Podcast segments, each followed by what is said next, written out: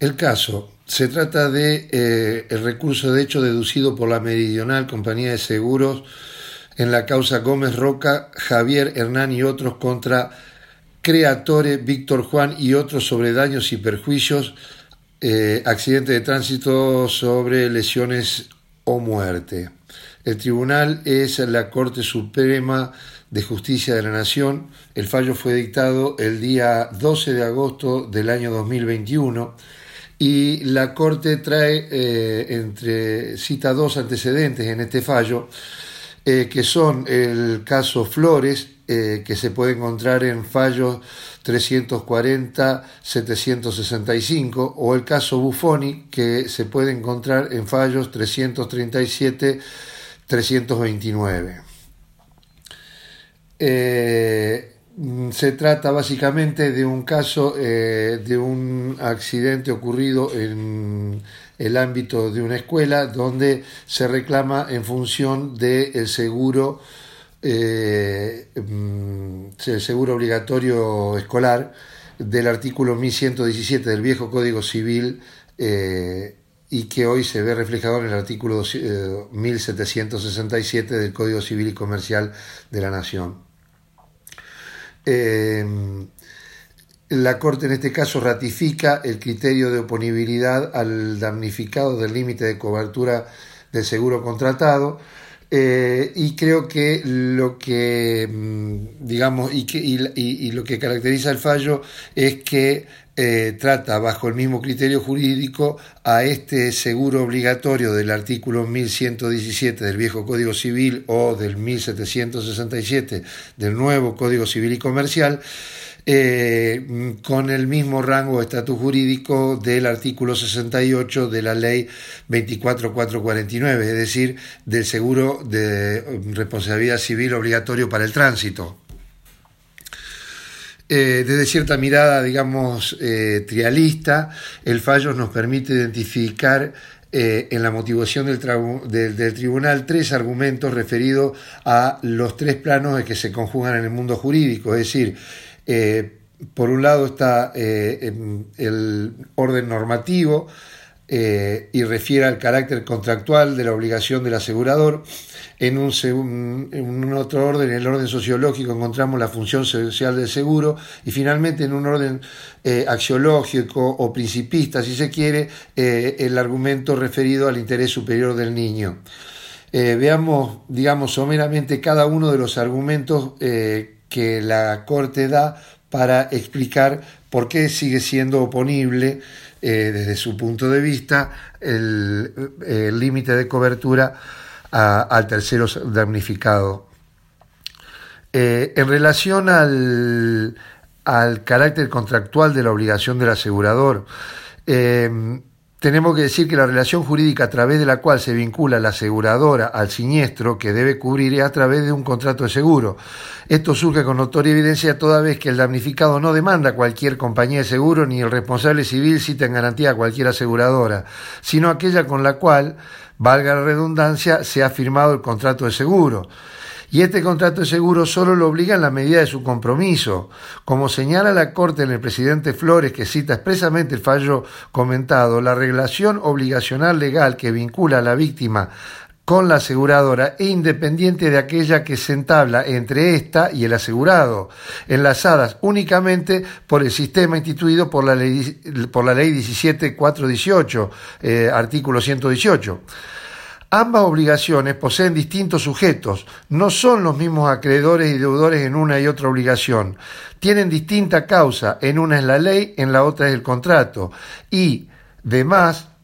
perdón, y además distinto objeto, en una la de reparar el daño, en la otra de garantizar la indemnidad del asegurado en la medida del seguro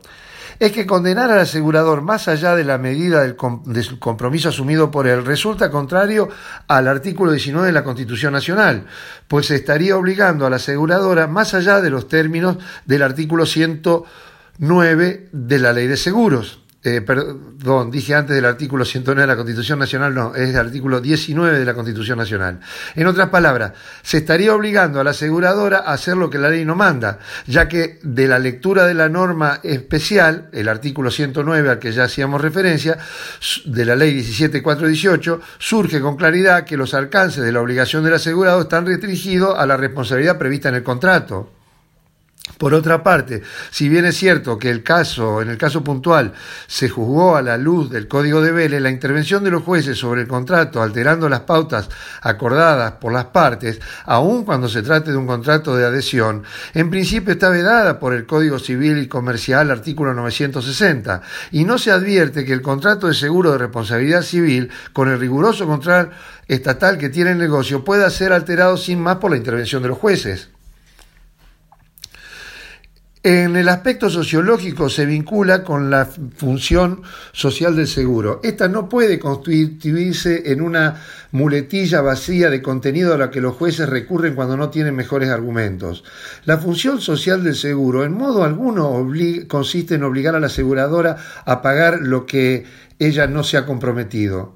Contrariamente a la idea que se tiene, la función social de seguro consiste, en distribuir los riesgos y aplacar sus consecuencias de modo equitativo en la sociedad,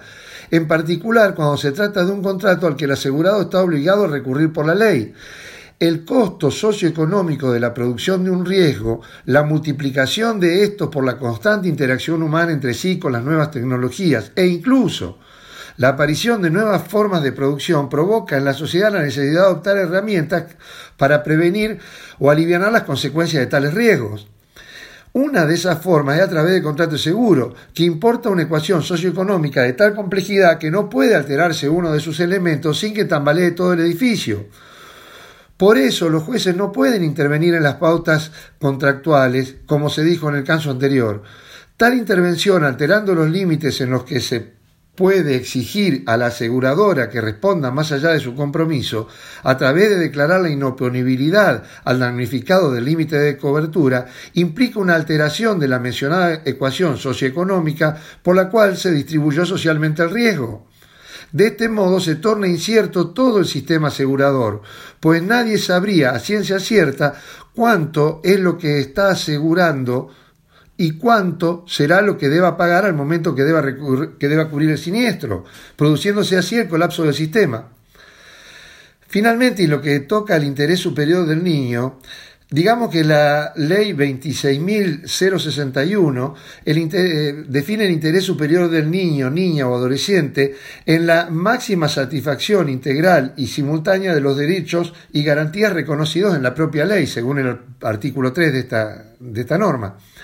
La Corte señala que el fundamento en el interés superior del niño se denaturaliza en la medida que se utilice para solayar el contrato de seguro, pues, como se explicó en el apartado anterior, altera la razonable previsibilidad que exige el sistema para mantenerse en pie.